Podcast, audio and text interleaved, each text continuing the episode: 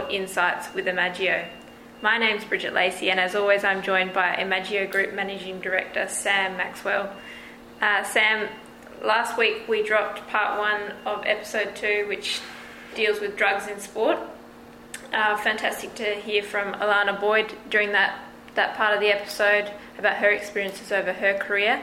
Um, but this week we want to delve a little deeper into the whole system, the whole framework, I guess, which is something you've kind of had to come to grips with over your career as um, managing all these athletes that you do.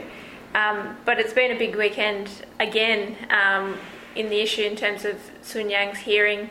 Um, the Court for Arbitration of Sport, of course, hearing that after WADA appealed FINA's decision to let Sun Yang off with a warning in regards to a um, file of his blood being destroyed. Um, first of all, did you catch any of it or any of the coverage, and, and what did you sort of make of what came out of it? Bizarre, isn't it? I mean, it's it's uh, probably uh, an incident that's that's really kind of you know brought home in Australia, given the, the tension between you know Sun Yang and um, and and Mack Horton. Um, and I mean, I just I just can't believe it's probably dragged on you know this this long. Um, it's he's, he's he's been he's in a lot of strife. Um, so I'd be interested to see what happens and uh, how that all all comes to play over the next little bit. There were some. I mean, obviously, clearly Sun Yang's under pressure in this scenario, but yep. it does feel as well that WADA is under a bit of pressure and, and criticism through this process. Um, the court itself, um, a little bit uh, under pressure too. They didn't get a lot right, as in the translators um, weren't necessarily in place that needed to be in place. Sun Yang, um, that sort of stuff is kind of, you know, how does that happen? And then wider, of course, some people questioning that maybe they're not accountable enough. They they ask a lot of accountability from the athletes, but maybe they're not they're not um, as accountable as they should be. So. Um, I, I, suppose this is what happens when you go in. You go into a court. It can be both sides that, that sort of can be on trial a little bit. I think you're right, and I think it's um, it's yeah, they're, they're, they're charged with trying to present the you know the, the facts and um, yeah it's been sort of presented you know the other way as well and that sort of then then that throws a little bit of doubt or uncertainty into the you know in, into the situation of, of Sun Yang and, and what's happened there. But um, let's see what happens over the next yeah little bit. I, I believe he's in a he's in a bit of strife um, but yeah we'll wait and we'll wait and see. There's a little bit of Hollywood about it of course I know. he uh, he's very much fits the, the villain bill particularly here in Australia where we we support our own, and, and he even took time out to have a go at the Australian media and Mack Horton during a, the hearing. So had a good um, through the translator, of course, once they got that sorted. So anyway, that's something we'll, we'll keep an eye on um, in the next uh, weeks and months. I think it, it, probably will stretch on into next year as well. Uh, Interesting with, with that, with obviously you know Tokyo around the corner yeah. and kind of what um, yeah what impacts that will have at the same time as well. Um, but uh, we wanted to first of all get stuck into, I guess, the wider picture of, of the drug codes, um, break it down a little bit so that so that you can understand um, the issue a little bit better. So, Sam, can you explain a little bit, um, I guess, the broader framework around um, the drug testing? Obviously, it's different, sometimes different sports, and they have different policies in place, etc. But uh, can you give us a bit of a broad understanding of how it all works? Yeah, so I guess in Australia, um, or in any you know in any country for, for that matter, so WADA, so the World Anti-Doping Authority, so they're founded with the aim of bringing consistency to um, anti-doping policies. And there are three main things, I guess, that, that they do. One is the, the code compliance. Um, secondly, is an education side of things for the athletes. Um, and a third is sort of the science and the medical research side of things that they do. And there's other things as well, but they're the main, I believe, for the main things as they relate to, you know, the um, the athletes from a from a drug um, performance enhancing um, side of things. And then in Australia, um, so ASADA, so the Australian Sports Anti Doping Authority, um, this is the body that that monitors um, and regulates um, anti-doping, you know, in uh, in Australia. And there's two things, um, I guess, that, that they're they're in charge of. As we said, the um, the monitoring, and secondly, that they're charged with the authority to, I guess, present cases um, on behalf of you know sporting you know sporting bodies. I guess as we speak to um, about you know drug tests and um, and testing and all of that, there's there are two main types of, of tests. There's an in, an in competition test and an out of competition test. So in the AFL, you may hear them refer to as on match day as well. So in competition test is is pretty much anything on the day that that athlete competes. Um, for example, a it may be a tennis player after they've they've finished a match. They'll get a, a tap on the shoulder, um, and as we heard, you know, Alana Boyd talk last week, um, the process that that goes through um, that they go through with that. It may be a track and field athlete after they've completed a race, completed an event. Um, whatever it may be, there'll be a representative who will literally follow them until they've you know completed the completed and returned um, the sample. The second, which is probably not as not as maybe well known, is the um, is the out of competition test. So that is um, where an athlete can be tested um, at any time. You know, if an athlete, as Alana mentioned last week, is on what they call the whereabouts list, um, the athlete has to nominate a one-hour period um, in a in on any given day at the address at at which they'll be um, and an ASADA uh, representative um, may come to that address um, at that time period and take a sample. Um, you, you see a lot of the players, a lot of the athletes will, you know, list a time early in the morning, so between you know six or seven a.m. where they're you know still sleeping and you know they hear a hear a knock at the door or a knock at the the hotel um, on the hotel door to yeah to provide a sample.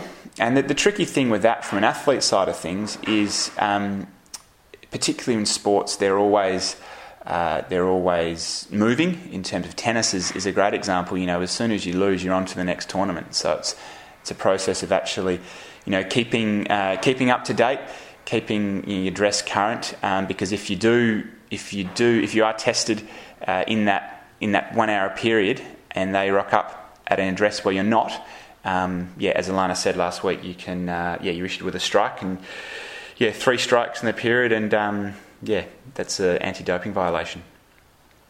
And how many of your clients would be on that whereabouts list currently? So it depends every year. At the moment, off the top of my head, I think I've probably got five. I think I've got five athletes on the whereabouts list.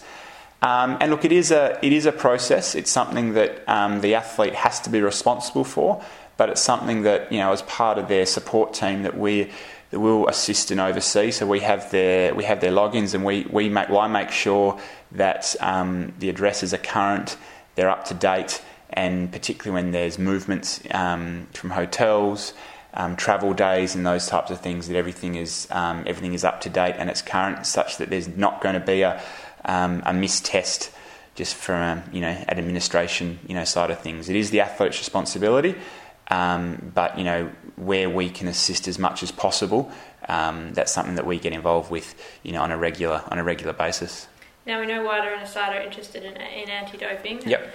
But there's some codes that have, um, I guess, a social policy, if you like, to address illicit drugs amongst their players um, the AFL being being one of these. But it's, it is a bit of a complex one as well because um, under ASADA and WADA rules, if you are t- you test positive to some illicit substances on a match day, for example, that is considered performance enhancing as well. So there is some crossover there, but essentially, if you're tested away from competition um, yeah, under these codes and illicit drugs are found. They can be found, but they're, they're not something that ASADA or WADA care about out of competition.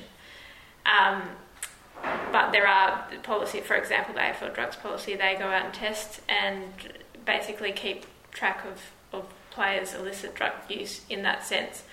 Um, that I guess complicates things a little further in people's minds. It can get a little bit blurred, and we saw that with the really Willie Rioli scenario, didn't we, out there in the public? Yeah, that's right. Because I guess think you know people think you know I've been drug tested and it's all lumped under the same under the same banner, and they're very they're, they're, they're three very distinct you know things. As I said, there's the illicit illicit drugs policy, which and not all codes you know not, not all codes have one. Um, the AFL, as, as you said, um, have have theirs and illicit. If you test positive to an illicit substance um, on match day, um, that is considered, as you said, you know, performance, um, performance, or some substance is considered performance enhancing. Um, on the other side, as we said, there's um, there's the in competition tests which happen on match day, and others that will happen um, out of competition as well. So, um, can you give us um, some examples in your time managing some of your players? I know you mentioned a couple to me in the past. Just, I guess, some little quirky things that have happened in regards I just with dealing with with the system on a daily basis. Yes, there's probably a couple that come to mind. I mean. Um, the, the some of the I wouldn't say amusing ones, but given the the out of competition tests and the because the athlete needs to put it at a time when they know where they'll be, and given training and work and recovery, it's always it's always pretty it's always pretty tricky. So. Um, a lot of the players, as I said, will, will put it at first thing in the morning, um, and I've, you know, there's stories of um, of of my athletes absolutely wrecked and exhausted after after training, and they've put theirs at you know five to six a.m. and there's a you know there's a knock at the door, and um, yeah, kind of in your dressing gown, trying to you know trying to give a trying to give a sample. And joining um, yeah joining them you know on the breakfast table nearly until it's all uh, until it's all been done. So there's there's that side of thing that I guess a lot of people don't don't realise, but then there, there's I've had instances where a couple of our cyclists um, who are in, in competition, you're always moving to a new um, to a new race, to a new hotel, and the old app that you um, or the old website that you have to use to uh, to update your your details always used to crash. Um, and there was yeah a couple of instances where you're trying to the athletes are trying to to update their details in terms of addresses, and often you don't even know to the last second, you know, where you're going to be staying. Um, so that was uh, a couple of instances, curly ones with that, but it's just about being prepared and being vigilant, um, and and knowing that that's part of, you know, drug testing is is part of the life of an elite athlete. It's something that's not told, but you know, we want to play we want to play in a clean a clean sport, as you were saying before, you know, Australians, you know, pride themselves on um, pride themselves on that, and it's frustrating, it's annoying, but it goes with you know, it goes with the life of, of being an elite athlete.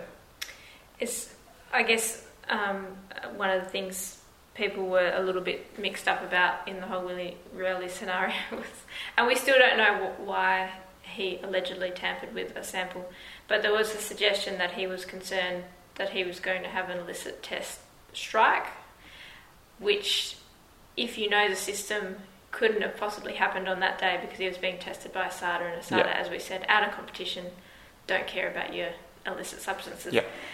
How much education, for example, I mean, most of your clients don't have an illicit drugs policy to worry about, but how much education do you have to do, do your clients have to do to, I guess, navigate all of this?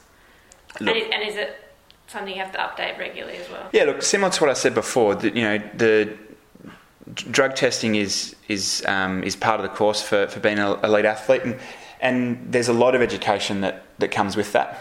Um, you see, each of the, the governing bodies will you know circulate um, you know pamphlets and, and handouts um, and, and, conduct you know regular sessions on um, on on on everything really from from what's on the list, what's um, what's prohibited, um, the changes that are, that are coming, like the list from WADA for 2020, um, came out a couple of weeks ago. So, as an example, the you know just recently we received a detailed update from each of the tennis the tennis bodies um, and how that you know relates to the athletes, so they know what they what they can and what they can't take.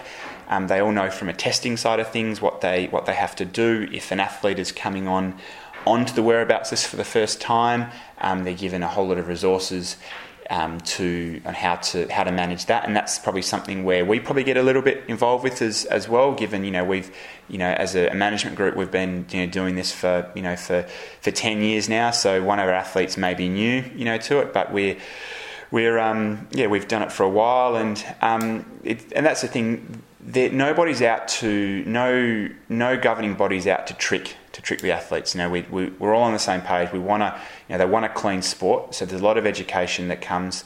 Um, and I said before, the, the, athletes know that this is just part of part of the life of being an elite athlete, and um, yeah, for the most part, they should be across this. And I don't really have a whole lot of sympathy um, for, for those who, um, yeah, who who play, you know, who play dumb.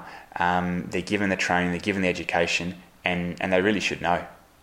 You, have you ever had athletes say, you know, to you, for example, maybe they don't need to come to you for this, but is it, or is this, have you heard anything about this supplement, or the, is this all right to take? Does that happen very often, or do they have another avenue that they can go with that? Or? Great, great question. So, anytime someone an athlete is going to is going to take sort of something you know something new they will always get it they'll always get it checked. And we sort of say there's you get it checked in a couple. Firstly they'll they'll check it themselves. Um, we'll you know we will check it. But most importantly is it will be checked by um, by the doctor of the of, of the team um, or whatever whatever it may be. So there's there's three there's three checks. Um, and also the the physicians who are um, who are seeing these guys are, are, trained in you know that they know what can and can't be taken. You know the the layperson on the street can can go and get something from you know from a doctor that um, that can't be taken you know by by elite athlete. So the doctors and the sports um, medicos know the rules um, and everything is checked to make sure that there's going to be no um, you know touch wood no um, yeah no chance of a, of a positive test. Because it's pretty rare to when someone gets charged for them to say put their hand up and say yeah yeah I'm guilty. It's it's normally you hear them say oh look I've bit inadvertently taken this or I'm not sure how it got into my system, that sort of stuff. Which is interesting given what you say about all the education and that sort of stuff. Yeah, I think you know, and the thing is, you always just make sure that you know you, you know what you're taking, you look, look, at it, and you get it you get it checked. There are instances as well where if you might be taking a product, but that product then has you know it's a it's a slight variant or there's some, there's a new one, and you you think that, that it's the same. The packaging might look the same, um, so it just makes you sure that you just check it, triple check it, um, and just yeah, just cross everything to make sure that there's not going to be um, yeah, not going to be a positive test. And in terms of the, the system as a whole, I mean, it has come in for a lot of criticism lately, and particularly around this Sun Yang case, there are a few people actually going after WADA than rather than, and a little bit in support of Sun Yang um, as well. So, overall, do you think it's working? Is there any room for change anywhere? You think because you know we've had some very famous cases over the years. Lance Armstrong, none more famous than him. But of course, the suggestion always was that he never really tested positive under any of these regimes. I mean, I think he technically did, but he got out of it. Um, but having said that, the number of times he would have been tested that he was cleared um, is a bit of a concern probably for the system and I suppose it always will be that uh, potentially those doping are, are ahead of the testers in a sense. Yeah, and I think that's the thing. There's always going to be, you know, while um, while drug testing is has come along in, in leaps and bounds, you know, the other side is that yeah, there'll always be, you know, it's a high pressure, it's a high pressure situation, and you know, with you know a lot of a lot of money at stake, and you'll see people will try to, you know, to go to great lengths to, to, to dodge the system, and you know, it's kind of at what point are they going to, is the system going to, you know, catch catch up with them? So I think um, it's that the measures are being in place to. Um, to, to catch, you saw, you know, the the Nike Oregon project um, recently, the track and field um, with Alberto Salazar, um, and everything that's gone on there. So I think it's it's definitely it's it's definitely moving in, in the right direction. There's going to be times where, as I said earlier, it's going to seem onerous. It's going to see um, it's it's going to see time consuming. Um, and it's like anything, the the processes can always be better. But at the end of the day, as I've said a couple times in, in this conversation, you know, we everyone wants a clean sport. Um, and I think we're moving in that direction. Well, it's been uh, a very interesting topic to discuss over uh, a couple of parts of this episode, Sam. Um, certainly a lot to get through, but we feel like we have um, maybe cleared a couple of things up for people and, and giving them a, a, window into the world of an elite athlete and what goes on. Uh, for next week, what have we got in mind to talk about, Sam?